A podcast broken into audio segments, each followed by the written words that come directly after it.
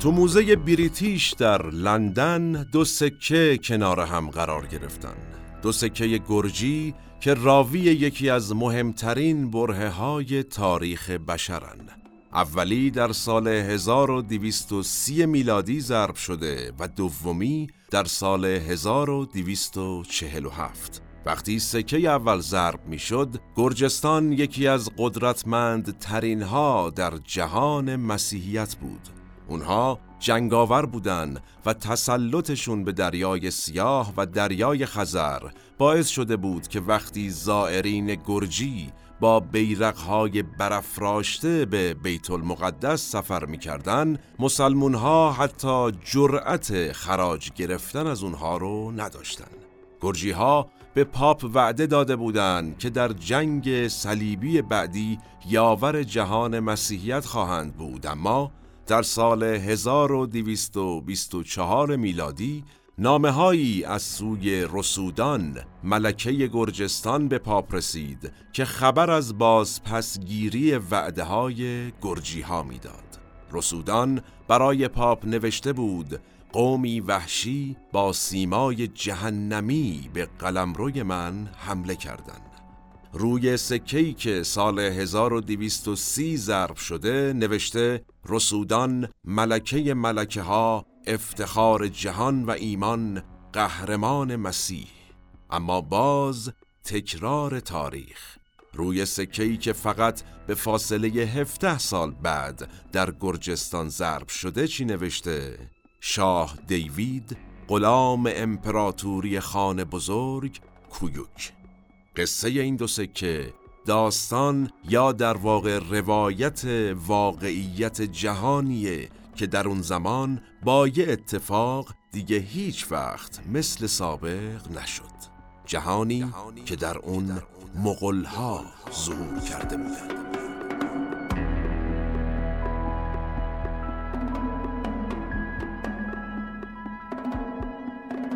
سلام من احمد آشمی هستم و این اپیزود سیزدهم از پادکست مورخه که تیر ماه 1401 منتشر میشه. به اعتقاد اغلب مورخین تاریخ بیش از آن که علم باشه یک هنره هنر کنار هم گذاشتن شواهد. ما در پادکست مورخ هر بار یکی از پازل های تاریخ جهان رو کنار هم می‌ذاریم. منابع پادکست مورخ نوشته های آقای فیلیپ فرناندس، آقای فورتادو و سایت های مرجع تاریخ جهانه که تیم تحقیق و پژوهش مورخ بررسیشون می‌کنه و خلاصه مطالب رو به گوش شما میرسونه. نوش گوش هاتون.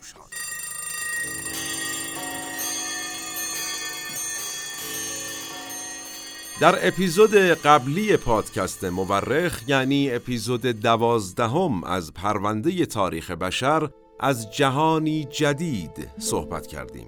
دنیای ادیان جهانی یعنی مسیحیت، اسلام و آین بودا. تو پرانتز بگم که چرا اسم باقی ادیان رو نمی‌برم. چون این سدین بودن که بیشترین طرفدار رو در اون زمان یا در برهه‌ای که داریم ازش صحبت می‌کنیم البته به اعتقاد مورخین دور خودشون جمع کرده بودن خب در اپیزودهای پیشین این پرونده از نسبت بین دین و قدرت مفصل صحبت کرده بودیم. تو اپیزود قبلی چی گفتیم؟ البته بازم مثل همیشه اگر گوش ندادین من همینجا هستم خدمتتون تشریف ببرید با حوصله بشنوید و بعد از همین ثانیه پلی کنید هنوز اینجایید؟ خب پس گوش دادید احتمالا.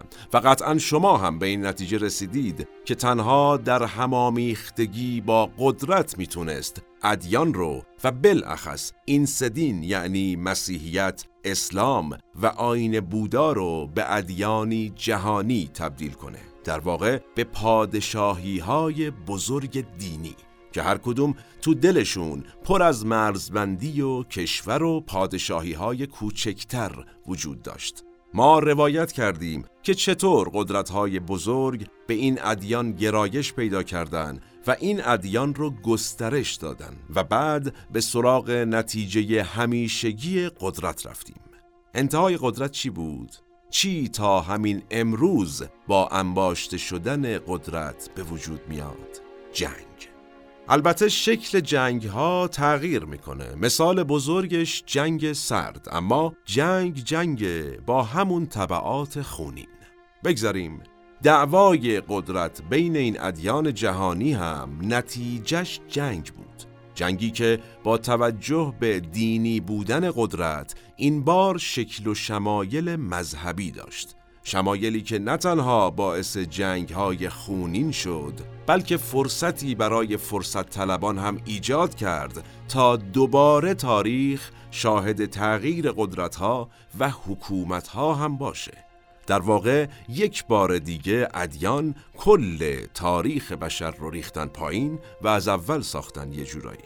خب انتهای اپیزود قبلی اگر یادتون باشه گفتیم که فلسطین و بیت المقدس ارز تقدیس شده یا مقدس سدین یهودیت، مسیحیت و اسلام بود.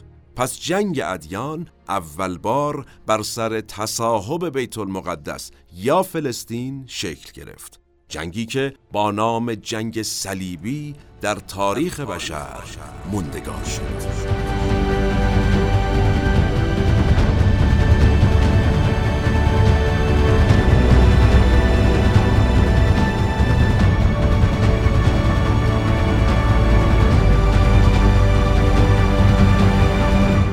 خب بعد از اشغال فلسطین به دست مسیحیان صلیبی چه بر تاریخ بشر گذشت؟ با پیروزی جنگجویان صلیبی در اولین نبرد و تصرف بیت المقدس توسط مسیحیان در سال 1099 میلادی مسیحیان معتقد یا همون در واقع تندروهاشون شروع کردن به ساختن امارتهای جدیدی تو سواحل جنوبی دریای مدیترانه و به طور مشخص در سواحل لوانت. تو پرانتزم بگم که این سواحل لوانت در فرانسه امروزی قرار داره و امروز که بنده خدمت شما هستم یعنی همین لحظه که با هم صحبت می‌کنیم ساحل برهنگان فرانسه است. تغییر تاریخ.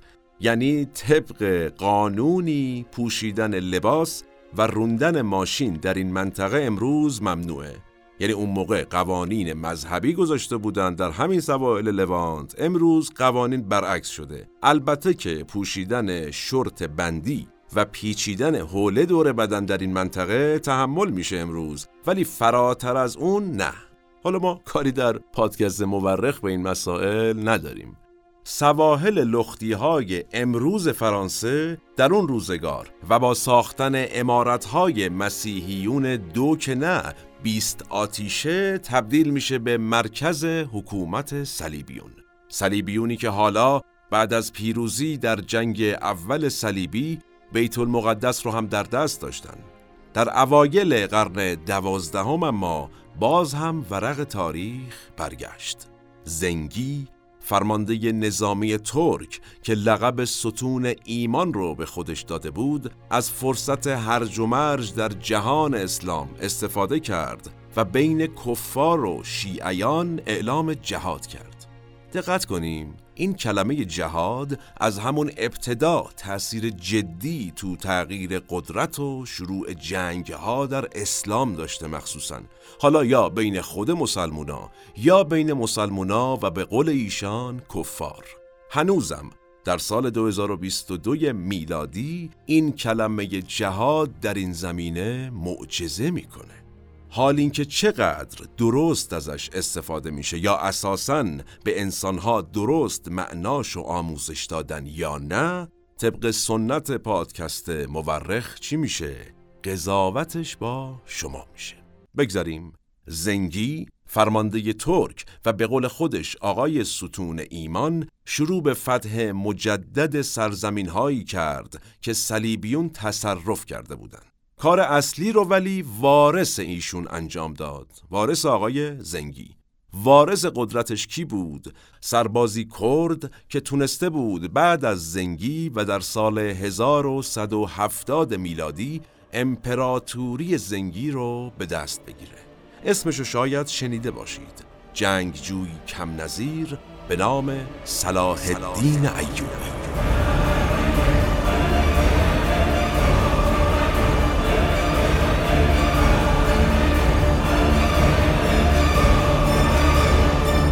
صلاح الدین ایوبی در سال 1187 بیت المقدس رو فتح کرد.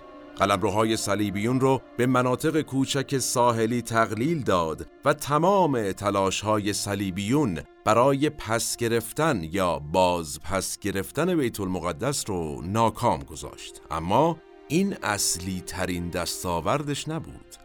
زنگی فرمانده ترک و پایگزار این جنبش که حالا جنبشش پیروز شده بود شیعه مذهب بود در بیت المقدس. ولی صلاح الدین ایوبی سنی بود. نتیجه مثل همیشه دوباره دعوای درونی اسلام یعنی دعوای بین شیعه و سنی شروع شد.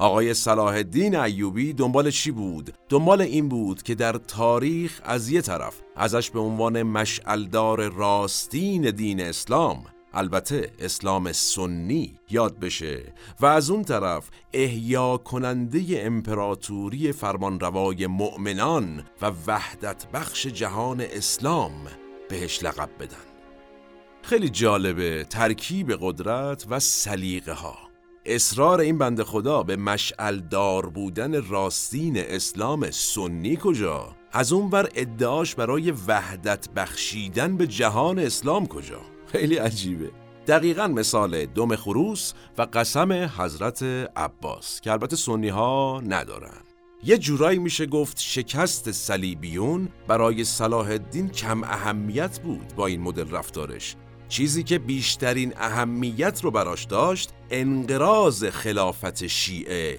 و تصرف مصر برای اسلام سنی بود. یعنی برای شخص صلاح الدین ایوبی. باز قدرت و بهانه دین بهانه اسلام. وحدت کجا بود؟ قبلش هم وحدتی نبود البته. یعنی به اسم وحدت کلی اتفاق میافتاد و از مردمان کم علم و نادان در واقع نادان نسبت به تاریخ استفاده زیادی می‌شد. گرچه امروز هم این اتفاق داره میفته اگر به دورورمون نگاه بکنیم نه در اسلام که در مسیحیت همه ادیان فارغ از ادیان ندانستن تاریخ و نادان بودن نسبت به تاریخ اتفاقات زیادی رو به وجود آورده. سوء استفاده های زیادی رو ایجاد کرده. خب جنبندیش چی میشه؟ به اسم وحدت اسلام و جهاد و کلمات و تعاریفی از این دست اتفاقات زیادی افتاد. از جمله عمل کرده همین آقای صلاح الدین ایوبی. اما هدف چی بود؟ قدرت. بگذاریم. قضاوت با شما. موفقیت صلاح الدین در مسیر هدف بزرگش به نحوی پیش رفت که ایشون جامعه عمل پوشوند به رویاهاش به رویاهای شخصیش. یعنی به قول خودش مشعلدار راستین اسلام شد و وحدت هم ایجاد کرد. همه دل بخواهی یا زوری باید سنی می شدن و شدن. الان شما در سال 2022 میلادی به جهان نگاه کن به جز ایران هیچ دولت شیعه بزرگی نتونسته انسجام اسلام سنی رو تهدید کنه یا حتی انسجام شیعه خودش رو نگه داره و وحدت اسلامی مد نظر خودش رو پیاده کنه. نهایت تونسته خودش شیعه بمونه در واقع تصاحب نشه به دست وحدتی که مد نظر سنی ها و صلاح الدین ایوبی ها بود. و اجازه بدید اینجوری بگیم که بدا به حال این کلمه وحدت چرا که اصلا معنیش هیچ وقت صادقانه اتفاق نیفتاد. در هیچ کجای تاریخ بشر. اصلا نگاه کنیم نه در اسلام در همه ادیان. زمانی که قدرت زیادی در دست طبقه خاصی افتاد که همیشه هم همین بوده و هنوزم هست دیگه وحدت وحدتی بود که اونا می‌خواستن. وحدت جمعی کجا بود؟ مثالش تو همه ادیان کلی شاخه داریم. اسلام، شیعه و سنی، مسیحیت، کاتولیک، پروتستان و سایر ادیان. قطعا در همه ادیان می‌دونیم که وجود داره این شاخه ها حال اینکه همه ادعای حقیقی تر بودن رو دارن. اینکه کدومشون درست میگن یا کدومشون واقعا حقیقی یا نیستن. اجازه بدید باز هم برگردیم به سنت همیشگی پادکست مورخ که قضاوتش با شما.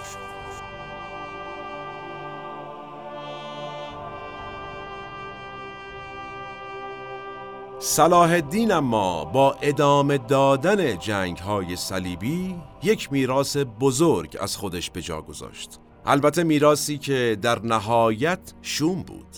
تا پیش از ظهور صلاح الدین و در بیشتر طول قرون وسطا که از قرن پنجم میلادی شروع شده بود جوامع مسیحی مسلمان، بودا و یهودی در خاور میانه، مصر و اسپانیا در کنار هم در صلح و آشتی نسبی زندگی می‌کردند. و حتی شروع جنگ های صلیبی هم خیلی نتونسته بود این نزدیکی فرهنگی رو به هم بزنه به طور مثال توی کشور توی منطقه زندگی می‌کردن و ادیان مختلف داشتن خیلی گیری با هم نداشتن مسیحیان و مسلمانان حتی با هم وصلت می‌کردن. حالا با سیستم های خودشون در اون زمان. تبادل تجاری و فرهنگی داشتن. حتی در مناطق مرزی خیلی دیده شده که تو یک عبادتگاه نیایش می‌کردند. چه دموکراسی قشنگی وجود داشته حتی بین ادیان و پرستش خدایان. و امروز چه اتفاقی داره میافته در جهان پیرامون ما؟ بگذاریم تا اون زمان به ندرت با هم جنگ و بدرفتاری می‌کردن همین مسیحیون، مسلمونا، بودایسما در یک کشور در یک منطقه. و عموما در برابر تهاجم دشمنان مخصوصا دشمنان شرقی در تو منطقه‌ای که داریم صحبت می‌کنیم خیلی با هم متحد بودن اما جنگ های ادامهدار صلیبی که باب میل کیا بود؟ حاکمان دینی. نتیجهش چی بود؟ آتشش به زندگی مردمان عادی هم افتاد. کم کم باعث شد که کینه و دشمنی شدیدی بین مسلمان ها و مسیحی ها شکل بگیره. جالبه این جنگ ها باعث دشمنی بین مسیحیان و یهودیان هم شد. یهودیان مدام جمع می شدن و برای از دست رفتن سرزمین مقدسشون یعنی همون بیت المقدس که در اپیزودهای قبلی صحبت کردیم که چه شد و چگونه شد که مجبور به کوچ شدن مدام جمع می شدن و گریهزاری می کردن مسیحی ها از اونور زورشون به مسلمونا نمی رسید دیگه تو اون برهی که داریم در رابطه با قدرت صلاح الدین ایوبی صحبت می کنیم می‌دیدن زورشون نمی‌رسه. می‌گفتن چیکار کنیم؟ خب زورمون به یهودیا می‌رسه. یعنی کاملا توان درب و داغون کردن یهودیا رو داشتن. پس می شدن قلدر شماره دو در اون برهه البته. ببینید چیکار کرد این ترکیب قدرت و دین و جنگ های دینی. آتش به زندگی مردمان انداخت مردمان رو به جون هم انداخت. و و و که نیاز به توضیح بیشتر نیست و فکر می‌کنم تکرار مکرراته دنیا رفت توی جنگ. اینه که نظر شخصی من اینه که جنگ های جهانی هیتلر و نازی ها و غیره و غیره جنگ های جهانی دوم و سوم بودن. حتی دهم و یازدهم.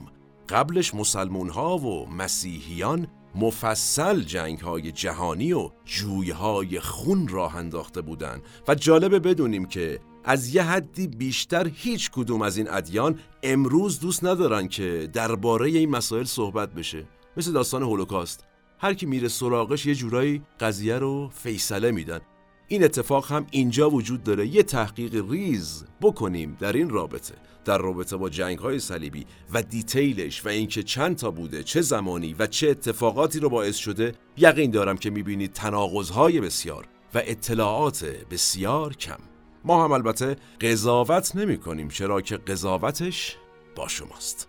بریم ادامش جنگ های صلیبی بعد از مرگ صلاح الدین هم ادامه داشت. صلیبیون کماکان به قصد تصاحب بیت المقدس و از نظر خودشون پس گرفتن ارث پدری متحد می شدن ولی این تنها هدفشون نبود. نکته اینجاست. صلیبیون در سال 1204 میلادی امپراتوری بیزانس رو از هم پاشوندن و قسطنطنیه رو غارت کردند. اونها به ونیزی ها بدهکار بودن. پس با اونها متحد شدن. سراغ اونها نرفتن. زورشون نمی‌رسید. و نتیجه چی شد؟ باز هم تغییر.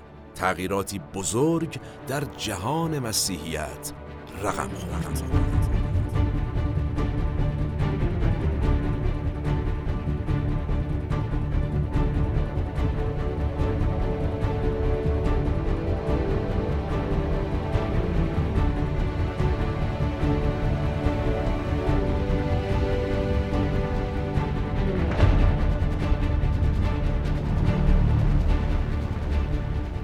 ابن خلدون فیلسوف مسلمونی که در قرن چهاردهم میلادی زندگی می کرد و یکی از بهترین مورخان تاریخ جهان به حساب میاد تاریخ رو داستان کشمکش بین صحرانشینان و یک جانشینان می‌دونه.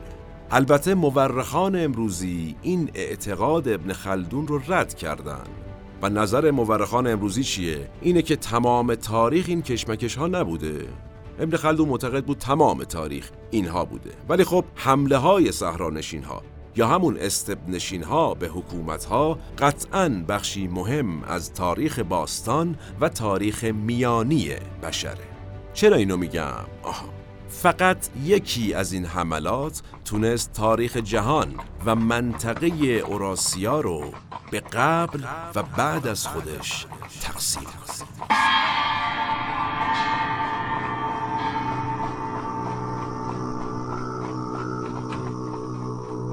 مسلمون ها برنامه دقیقی برای دفع حملات صحرانشین ها یا همون استبنشین ها داشتند. اسلام در بین اعراب صحرانشین رواج پیدا کرده بود و شاید همین دلیلی بود برای اینکه مسلمون ها بلد باشند چطوری نظر استبنشین ها رو اول به فرهنگ خودشون جلب کنند و بعد کم کم و یکی یکی این استبنشین ها رو جذب کنند. آشنا نیست؟ یعنی این ترکیب قدرت ادیان و حالا سیاست سیاست آشکار اون موقع اسم سیاست رواج پیدا نکرده بود. اما این رفتارها چیزی جز سیاست نیست. امروز هم در جهان دیده میشه یا نمیشه؟ قضاوتش با شماست. برگردیم به بحث ها؟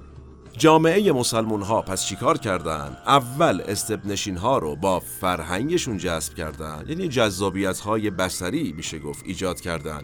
و بعد کم کم کلا جذبشون کردن. این از این. برای جهان مسیحیت و مخصوصا چین داستان متفاوت بود. اونا همیشه در برابر این حملات آسیب پذیر بودن یه یادآوری بکنم ما در تمام اپیزودهایی که در رابطه با چین صحبت کردیم این مسئله رو گفتیم که همواره چین خطراتی از طرف استبنشین ها رو داشت. پادشاهی ها و خاندان های مختلف در چین می‌رفتن و می اومدن اما استبنشین ها و حملات و خطراتشون سر جاش بود. چه اتفاقی افتاد؟ حملات و تهاجم های زیادی شکل گرفت از طرف استبنشین ها یا همون صحرانشین ها اما اصلی ترین حمله استبنشین ها اونی بود که از شرق تا غرب اوراسیا رو درگیر کرد و در واقع توازن بین صحرانشین ها و اقوام یک جانشین رو برهم زد. این حمله رو هولناک ترین فاتحان استب یعنی مغلها رقم زدن.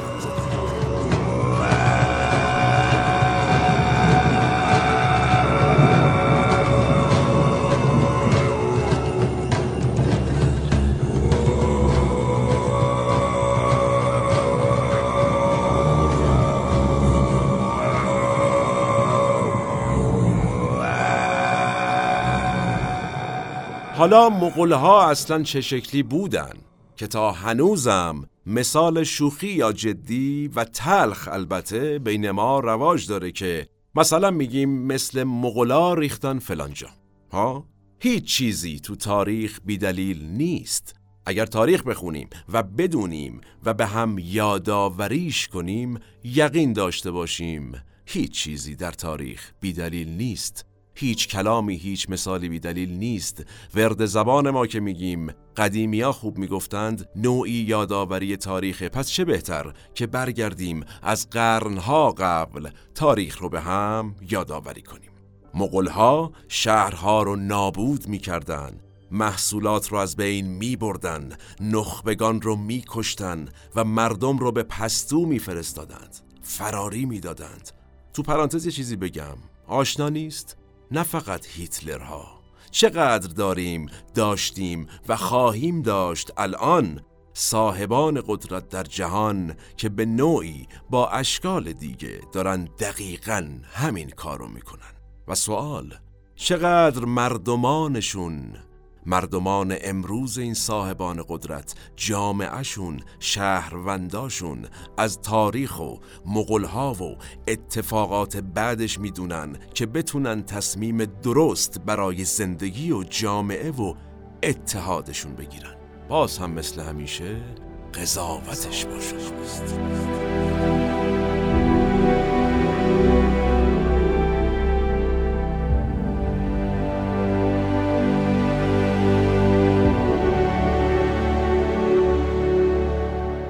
با همه این تعاریف اما به نظر می‌رسه در نهایت دنیایی که مغلها خلق کردن امنتر، ثروتمندتر، متحدتر، پویاتر، توسعه یافته تر و دورتر از جهل و تعصب بود عجیب شد نه؟ صبر کمی صبر به جاهای خوبش هم کم کم می‌رسیم ببینیم مغول ها اول از کجا پیداشون شد ها؟ اولین نشونه ها از قوم مغول کجاست؟ در روایات چین و در قرن هفتم میلادی اما از اوایل قرن دوازدهم میلادی بود که حملات مغولها به مناطق یک جانشین و شهرها و در واقع قدرتها شروع شد اولین و مهمترین فتح بزرگ مغولها رو در سال 1206 میلادی تموچین یا همون چنگیزخان مغول به نام خودش ثبت کرد. چنگیزخان تونست اتحادی بزرگ شکل بده و به خودش لقب فرمانروای تمام چادر نمدی نشینها رو بده. لقبی که تا اون روز کسی نتونسته بود ادعاشو بکنه یعنی اینها رو با هم متحد بکنه چنگیز خان مغول ادعا داشت حکومت صحرانشینی که شکل داده نه فقط یک حکومت که یک امپراتوری کامله. ببینیم چقدر ادعاش صحت داشت. کاری که چنگیز خان در اوایل قرن سیزدهم میلادی انجام داد به قدری عظیم بود که باعث شد 700 سال بعد و بین سالهای 1921 تا 1990 وقتی که مغولستان یک کشور کمونیستی بود نام بردن از چنگیز خان مغول ممنوع بشه توش چرا؟ حکومت حاکم می‌گفت چنگیز خان نماد خشونت به حساب میاد اما شاید واقعیت این بود که می ترسید از یادآوری تاریخ به مردمانش که مردمان چنگیز بودند نوادگان چنگیز بودند که چنگیز از یک چادر نمدی وسط صحرا شد چنگیز خان مغل. وای که چقدر آشناست. این مدل پنهان کردن تاریخ یا حتی سعی در تحریف یا از بین بردنش قضاوت با شماست. به حال در مغولستان امروزی چنگیزخان مغول یک قهرمان ملی محسوب میشه. چرا که کمونیست ها هیچ وقت دوام نداشتن در تاریخ. دیر یا زود از هم پاشیدن. مثالش همین مغولستان کمونیست و اتحاد جماهیر شوروی که با تمام ادعا و جلال و جبروتش تو خالی بود. و مثال بزرگ از هم پاشیدن قدرت های دیکتاتور شد. و نتیجه چی شد؟ در تاریخ باز هم تکرار کرد یعنی سعی کرد فریاد کنه که انسان تاریخ تکرار میشه. صاحبان قدرت تاریخ تکرار میشه. مردمان تاریخ بدانید و بدانید چه بر سر دیکتاتورها آمد. دیر یا زود همه به زیر کشیده شدند. بدانید هر چقدر تلاش شد برای از بین بردن نام و نشان و تاریخ کوروش ها و پادشاهان عادل باز هم منشور و کلماتشون در بزرگترین موزه ها نگهداری میشه امروز و در بزرگترین دانشگاه ها تدریس میشه امروز و در بزرگترین قلب ها جا داره. حال اینکه چقدر این تکرار تاریخ واقعیه و تأثیر گذاره و چقدر تاریخ قابل انکار و تحریف و تغییره قضاوتش با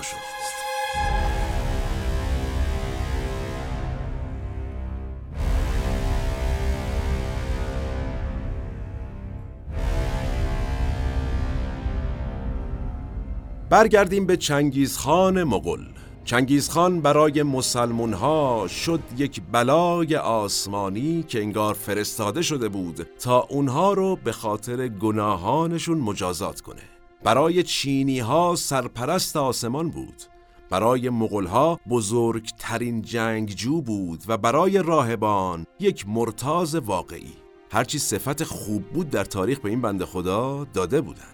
در یک سخنرانی معروف تاریخی چنگیزخان اعلام می‌کنه آسمان از تجمل افراتامیز چین به سطوح آمده است. من ولی همان جند پاره ها را می پوشم همان غذایی را می خورم که گاو چرانها می خورند و با سربازانم برادرم. بزرگترین لذت من جاری کردن خون دشمنانم جاری کردن اشک زنانشان و به بستر بردن دخترانشان است. عجب. چنگیز از حق خدادادی مغلها برای فتح جهان گفت و این عقیده رو برای تمام استپنشین ها تبدیل به یک ایدئولوژی کرد. انگار کلام آسمانی بود براشون. حتی بهش فکر نمی‌کردن درسته یا غلط به بستر بردن دختران اسرا چقدر یاد مثال داعش میافتم من. چنگیزخان با همین روند با همین روندی که بالاتر ادعاشو می‌کرد تمام چین ایران، روسیه، جاده ابریشم و استبهای اطرافشون رو فتح می‌کنه و نتیجه یک امپراتوری عظیم می‌سازه با اون ایدئولوژی ها و از کجا اومد این امپراتوری عظیم؟ از صحرا و چادرهای نمدی. با چی؟ با خون و خون و خون.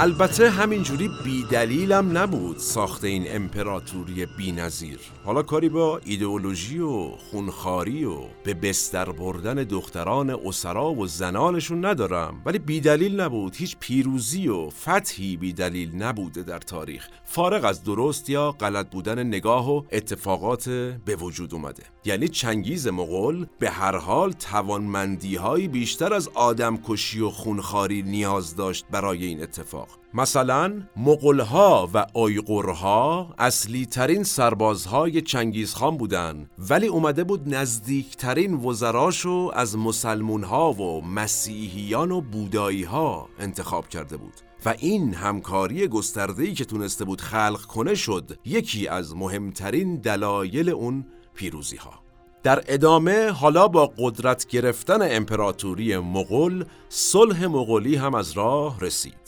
چرا دزدان سر گردنه؟ حالا خودشون شاه شده بودن دیگه. استپنشین ها همیشه در تاریخ اصلی ترین خطر برای جاده های مبادلاتی بخصوص جاده ابریشم بودن و حالا خودشون به عنوان فرمانروا مسئول حفاظت از این راه ها بودن. پس کم کم صلح به جهان لبخند می‌زد.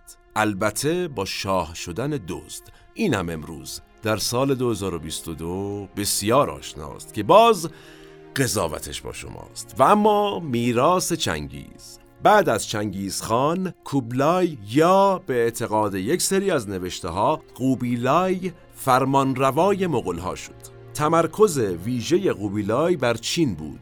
اگرچه بخشی از فرهنگ چین برای قوبیلای جذاب بود ولی چه اتفاقی افتاد؟ اومد دستکاری کرد دیگه. حالا قدرت داشت. دیگه صحرانشین و نمدنشین و چادر نمدی نشین نبود. چی شد؟ فرهنگ چین رو اومد دستکاری کرد. فرهنگ مغول رو زوری برد توش. و نتیجه؟ باعث شد تا چینی ها از مغول ها نفرت پیدا کنن. به واسطه ی زور بود که صداشون در نمی اومد که باز هم در ادامه در تاریخ تکرار شد و تا به امروز هم ادامه داره. خب در روسیه و مناطق غربی هم شرایط به همین شکل بود. روسها چند باری بر علیه مغلها شوریدن ولی در نهایت یا بل اجبار با مغلها کنار اومدن و مثل بچه آدم نشستن ماستشون رو خوردن خراجشون رو دادن یا کشته شدن. زورشون به مغلا نرسید. در ادامه نوادگان دیگه چنگیز در ایران حکومت ایلخانها رو شکل داده بودند. تو تاریخ خوندیم. البته اگر یادمون باشه. ایلخانها ولی بیش از مغلهای حاضر در سایر ممالک دنیا مثل همونه که در چین بودن و اومدن فرهنگ چین رو دستکاری کردن اینجا برعکس بود. جذب فرهنگی شده بودن که برش حکومت می‌کردن. ببالیم به خودمون از این فرهنگ غنی از این ثروت فرهنگی که مغل میاد با لباس مغولی میاد. این مثال بزرگیه در تاریخ. با لباس مغل میاد و با خونریزی و خونخاری میاد و با لباس اصیل ایرانی از مرز ایران میره. کمی ببالیم به خودمون و تاریخ بخونیم. لطفا. به هر حال ایلخانها جذب فرهنگ ایرانی شدند و در ادامه فرهنگ حاکم بر ایران یعنی اسلام. سال 1295 میلادی قازان ایلخان پادشاه وقت سلسله ایلخانیان اسلام رو پذیرفت و تمام مسیحیان و یهودیان و بوداییان و در واقع پرستشگران سایر ادیان رو که کوچکترین نقشی تو دستگاه قدرتش یعنی تو دولتشون داشتن رو از دربارش بیرون کرد و چیکار کرد؟ مسلمون ها رو جایگزین کرد آیا یکتاپرستی که دربارهش صحبت کردیم در اپیزودهای قبلی که همه یکسان و یکتاپرست هستن زمانی که کنار قدرت و سیاست قرار می‌گیره باید نتیجهش این باشه یا چی؟ این قضاوتش باشه این تغییر دین البته هیچ وقت به جدا افتادن حکومت ایلخانان از امپراتوری مرکزی بزرگ و مغول اصلی منجر نشد. اونها کماکان حاکمانشون رو از بین نوادگان چنگیزخان مغول بزرگ انتخاب می‌کردن. تا چه اتفاقی افتاد؟ طبیعتا مثل همیشه مثل تکرار تمام تاریخ در تمام دوازده اپیزود قبلی عمر مغل هم همانند تمام پادشاهان و قدرتها در تاریخ به سر رسید. سال 1343 میلادی آخرین پادشاه ایلخان و نواده چنگیز مغل بدون داشتن پسر و در واقع وارث مرد. و اینطوری حاکمیت مغلها بر ایران از بین رفت.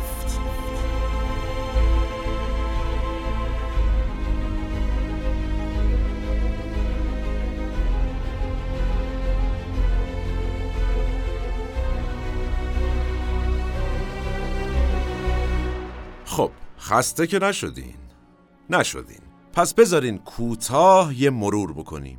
تو اپیزود 13 هم از پرونده تاریخ بشر در پادکست مورخ یعنی همین اپیزود. و تا این لحظه به کجا رسیدیم؟ اوضاع احوال و اتفاقات و تأثیرات جنگ های صلیبی که اولش رو تو اپیزود قبلی گفته بودم و دربارش حرف زدیم بعد از تغییرات متأثر از اون جنگ ها و قدرت و فرهنگ ادیان حرف زدم تا رسیدم به ظهور مغل و قدرت گرفتن صحرانشینان تا جایی که شدن یک امپراتوری عظیم و گسترده. و در ادامه هم وضعیت قلمروهای تحت حاکمیت مغل رو بررسی کردم.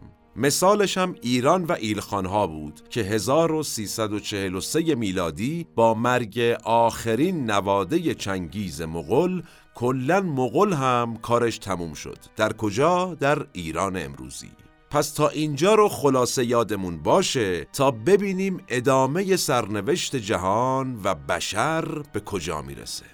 تو مناطق غربی روسیه و اروپا شرایط کاملا متفاوت بود. مغلها و قومی مسلمان از مصر به اسم مملوک ها بیزانس رو با خاک یکسان کرده بودند و قدرت سابق اروپا نابود شده بود. تو نیمه قرن سیزدهم لویی نهم پادشاه فرانسه سعی کرد یه جنگ صلیبی دیگر رو را بندازه ولی دیگه بازی قدرت مثل سابق نبود و نتیجه چی شد؟ به سرعت تارومار شد و باز نتیجه چی شد؟ اروپایی ها از این تارومار پادشاه فرانسه درس گرفتن و چه تصمیمی گرفتن؟ به جای جنگ رفتن سراغ علم یه تغییر اساسی یه نقطه عطف تو نگاه انسان که می‌تونه جنگ رو به یه شکل دیگه انجام بده یعنی چی؟ دول اروپایی از صلح مغولی یعنی صلحی که مغولها در جاده ابریشم به وجود آورده بودند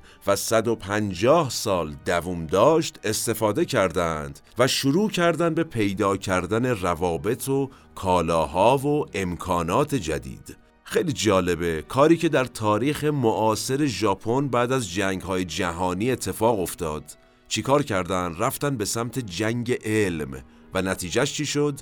یه مصاحبه معروف داره رئیس جمهورشون اون زمان. تلفن روی میز رئیس جمهور آمریکا پاناسونیک ژاپنه. حداقل اون موقع که این مصاحبه رو می‌کرد بود و می‌گفت ما در جنگ علم پیروز شدیم. همین کارو کردن. قشنگ نیست؟ خب دور نشیم. اروپایی ها از مسیر جاده ابریشم و تجارت با کاغذ چینی آشنا شدن و بسیار ابزار دیگه. نتیجه قطب نما، شیشه، ساعت مکانیکی اینها برای اولین بار اختراع شد. در کجا؟ اروپا. و بعد چی شد؟ احترام حاکمان سراسر دنیا رو جلب کردن اروپایی ها همه چیز داشت خوب پیش می‌رفت. اما این توسعه فوقالعاده اروپایی ها با رسیدن عصر سرما و مرگ متوقف شد.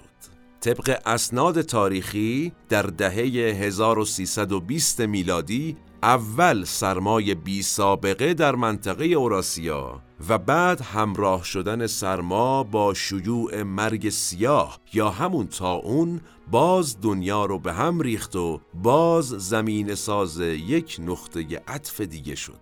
تا اون از چین شروع شد به مناطق مرکزی آسیا رسید. ایران و مصر رو درگیر کرد و رفت به سمت اروپا و غرب اوراسیا. اونجا هم با خاک یکسان کرد یه جورایی. تا پایان دهه 1360 میلادی یعنی تا بیش از حدود چهل سال در مناطقی که درگیر تا اون بودن تقریبا هیچ رشد جمعیتی وجود نداشت و حتی در دوره های منفی بود. قبلا هم یادتون باشه یعنی تو اپیزود 11 و بحث سقوط امپراتوری ها از عوامل از بین رفتن امپراتوری های بزرگ صحبت کردیم که یکیش همین بیماری های گسترده بود. اگر نشنیدین یادآوری کنم ما در دو اپیزود قبلی یعنی 11 و 12 از ظهور امپراتوری ها در تاریخ بشر تا سقوطشون کامل حرف زدیم.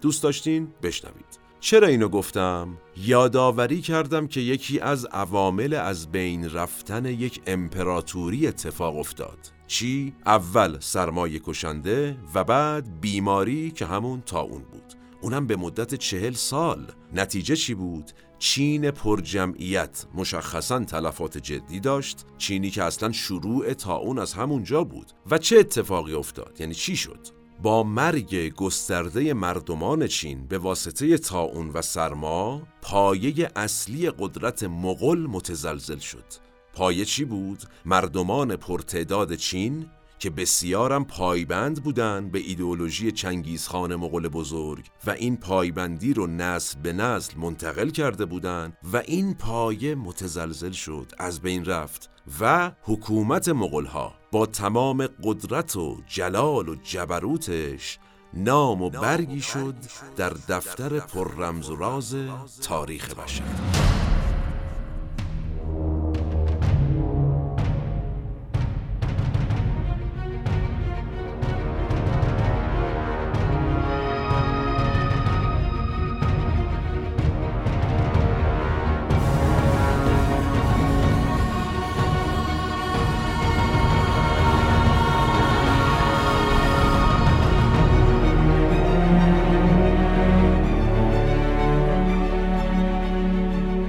هر حال تنها چیزی که متوقف نمی‌شد و نمیشه و نخواهد شد و به معنی واقعی تنها نظارگر همیشگی ما انسانها چیه؟ زمان ببینیم زمان چی رو روایت می‌کنه عصر بعد از تا اون عصر شکلگیری امپراتوری هایی در مناطقی بود که تا به اون زمان هیچ وقت وجود یک امپراتوری رو تجربه نکرده بودن کیا بودن؟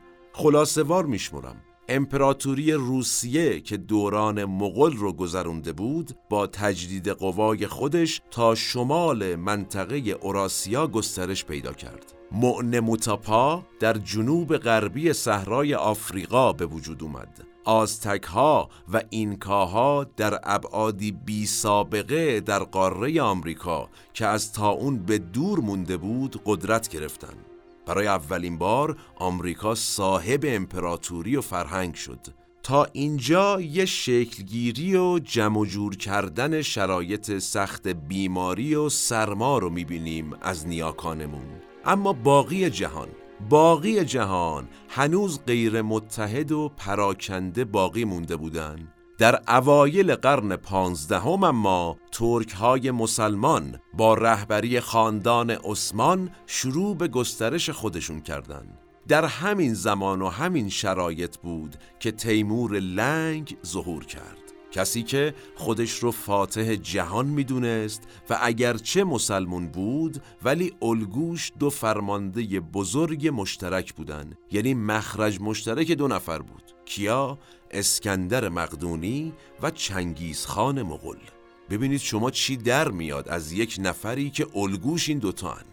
وقتی نجیب زاده های ترک در آسیای مرکزی علیه اربابان مغلشون شورش کردن تیمور رهبرشون بود. تیمور لنگ موفق شد و سال 1405 میلادی ایران امروزی رو تصرف کرد. ترک های عثمانی رو شکست داد و در تاریخ معروفه که تیمور سلطان ترک ها رو توی یه قفس انداخت و ازش نگهداری می‌کرد مثل یک حیوان. دیگه از مخرج مشترک تفکر اسکندر و چنگیز همین در میاد دیگه. بعد از شکست دادن ترک ها تیمور لنگ میره سراغ سوریه و هند و رویای تصاحب چین رو هم داشته که عجل امونش نمیده و میمیره. با مرگ تیمور دعوا سر ارث شروع میشه. وارثانش رو در روی هم وای میستن و همین باعث میشه به سرعت میراثش از هم بپاشه. نتیجه چی میشه؟ هندوها اسلام رو پس می‌زنن عثمانی ها دوباره متحد میشن و قسطنطنیه رو تصرف می‌کنن و امپراتوریشون رو دوباره شکل میدن. اون سمت چه اتفاقی میفته روسیه و مسیحیان دوباره نفسی تازه می‌کنن و باز دریانوردی های معروفشون رو که مدت ها بود یا اجازهشو نداشتن یا امکان و امنیتشو شروع می‌کنن. همین روزها بود در تاریخ بشر که کریستوف کلمب دریانورد بزرگ اسپانیایی که خودش داستانهای زیاد و جذابی داره و شاید روزی ازش صحبت کردیم در پادکست مورخ سفرهاشو شروع می‌کنه و به قصد رسیدن به هند در سال 1492 میلادی دل به دریا می‌زنه به دریا زدنی که اسم کریستوف کلمب رو در تاریخ درخشان رفت.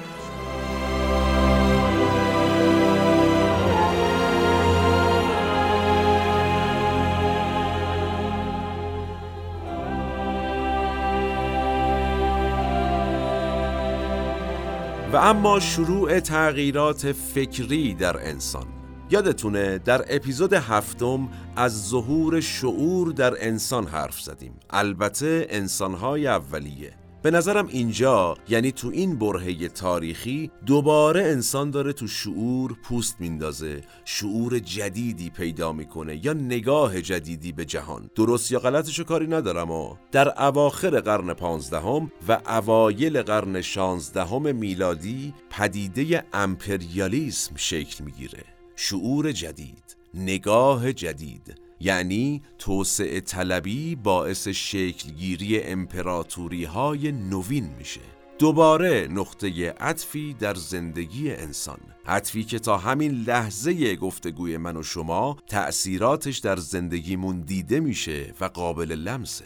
حالا امپریالیسم چی بود؟ امپراتوری هایی که تنها برای دستیابی به منابع و تحقق اهداف سیاسی و مفاهیم اخلاقی یا توامان اینها با هم شکل گرفته بودند. البته چقدر صداقت تو این ادعاها بوده فکر می‌کنم قابل حدسه چرا؟ به خاطر این سوال الان و امروز چقدر صداقت تو ادعاهای حاکمان جهان هست قضاوتش با شما حالا از کجا شروع شد؟ این نقطه عطف از کجا شروع شد؟ امپریالیسم. گفتم آقای کریستوف کلمب اسمشو درخشان کرد. اینجاست. شاید خیلی از این وجه تأثیر این آدم صحبت نشده در تاریخ. فقط داستانهای زیبایی گفته شده. اما سفر اشتباهی کریستوف کلمب به سمت هند که منجر به کشف راه رفت و برگشت به قاره آمریکا شد و همه سرش ادعا داشتن یکی از اصلی ترین عوامل شکلگیری امپراتوری های نوین بود.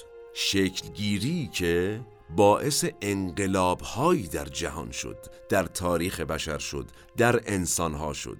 حالا گوشه ای از این انقلاب ها رو ببینیم. دریانوردان اسپانیایی پرو و مکزیک امروزی رو تصرف کردند. سر زمین دعوا شد. سر قاره دعوا شد. پرتغالی ها تونستن راه تجارت با جنوب چین رو از طریق مسیرهای دریایی کشف کنند و از اون طرف به آبهای عربستان و ایران و خلیج فارس امروزی برسن. تا دیروزش فقط زمین و راه های زمینی و جاده ابریشم امروز راه های تجارت دریایی. چه انقلاب عظیمیه! امروز شاید عادی باشه تنگه هرمز آبهای آزاد ولی تا اون موقع اصلا دریاها شناخته شده نبود. چه برسه به اینکه تجارت بشه توش. هنوز آثار پرتغالی ها در جزایر جنوبی ما هست مثل کیش و داستان حسن علی دلواری ها که دلاور مرد ایران بود. و جلوی پرتغالی ها وایساد جلوی تصاحب در واقع پرتغالی ها هنوز شنیدنیه.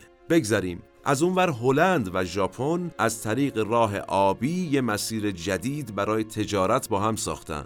و اینطوری بود که امپراتوری های نوین یعنی امپراتوری های بزرگ دریایی شکل گرفتن و توی زمان کم در قرن شانزدهم تجارت جهانی شکل گرفت. تو پرانتز اینو بگم برای باز شدن بهتر بحث قبلا امپراتوری های بزرگ کسانی بودند که زمین های بیشتری داشتند. حالا با این انقلاب امپراتوری های بزرگ می‌تونستن کسانی باشند که آبهای بیشتری دارن. این اتفاقی بود که به وجود اومد.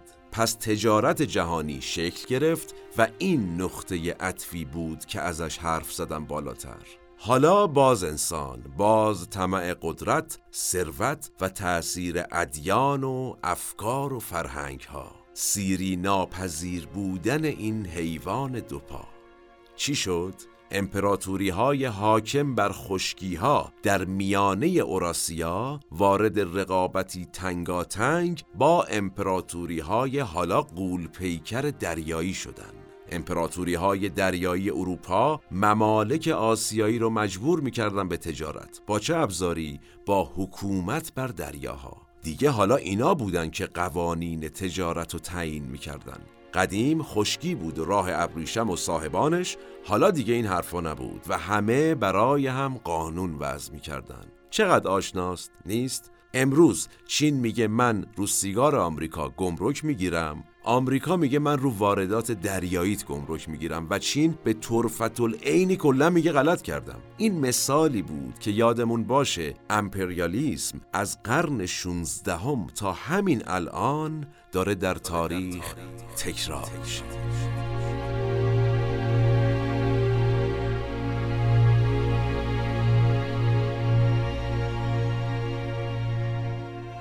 کم کم قلدران دریا رشد کردند. مثلا کمپانی هند شرقی یکی از اصلی ترین مجموعه هایی بود که آسیایی ها رو به تجارت با هلند مجبور می کرد. در شرق ژاپنی ها هم یک امپراتوری دریایی رو شکل داده بودند و حتی با سودای گسترش قدرت و سرزمین در 1592 میلادی به کره حمله کردند. فکر کنید ژاپن و کره که اصلا نبودن تو بازی قدرت و تازه نسبتا به وجود اومده بودن آب چه قدرتی بهشون داد. با این حال و بر اساس اسناد تاریخی در این بازی قدرت دریانوردان اروپایی همواره در مقابل چین و ژاپن یا به عبارتی در مقابل شرق موفق تر بودند.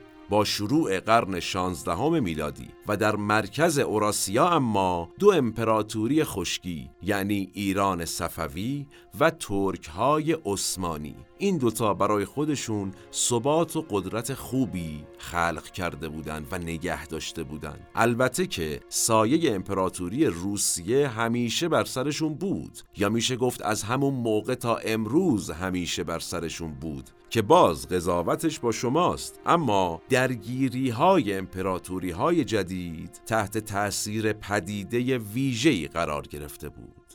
چی؟ بارود. داستان باروت و ادامه اتفاقاتی که این پدیده و پدیده های شبیه این در تاریخ بشر و در زندگی انسان به وجود آوردن طولانی و پیچیده است. که قطعا بهش می‌رسیم. ما در این اپیزود پرونده تاریخ بشر رو از اواخر جنگ های صلیبی پی گرفتیم و بعد عصر مغلها رو روایت کردیم. در ادامه به شکلگیری امپریالیسم رسیدیم و البته این امپریالیسم هم قصه طولانی داره برای خودش. عصر امپریالیسم از پرتغال و اسپانیا و هلند و فرانسه و بریتانیا که دریا جولونگاهشون بود شروع شد. و تا روسیه و عثمانی و چین که میدون بازیشون رو تو خشکی تعریف کرده بودند گسترش پیدا کرد. این عصر برای قرنها فجایع بسیاری رو رقم زد و البته جهان مدرن امروز رو هم شکل داد و در واقع میشه گفت عصر صنعتی یعنی صنعتی شدن انسان و جهانش نتیجه همین دوران خونبار امپریالیسمه. و باز اینکه انسانها چقدر از این عصر بهره بردند یا نه و اینکه چقدر این سلطه قدرت عدالت هم به همراه داشته یا نه و اساساً آیا این عصر یعنی عصر امپریالیسم برای گروه های صاحب قدرت چقدر سود یا ضرر داشت و برای مردمان بی قدرت چی داشت؟ مثل همیشه قضاوتش با شماست. من احمد آشمی هستم و تنها نیستم. این اپیزود یعنی اپیزود سیزدهم از پرونده تاریخ بشر پادکست مورخ هم به همت تیم پادکست مورخ و در استودیو پیکان تهیه و تولید شد. سالم باشید و در صلح شما رو به تاریخ میسپارم و میبینمتون.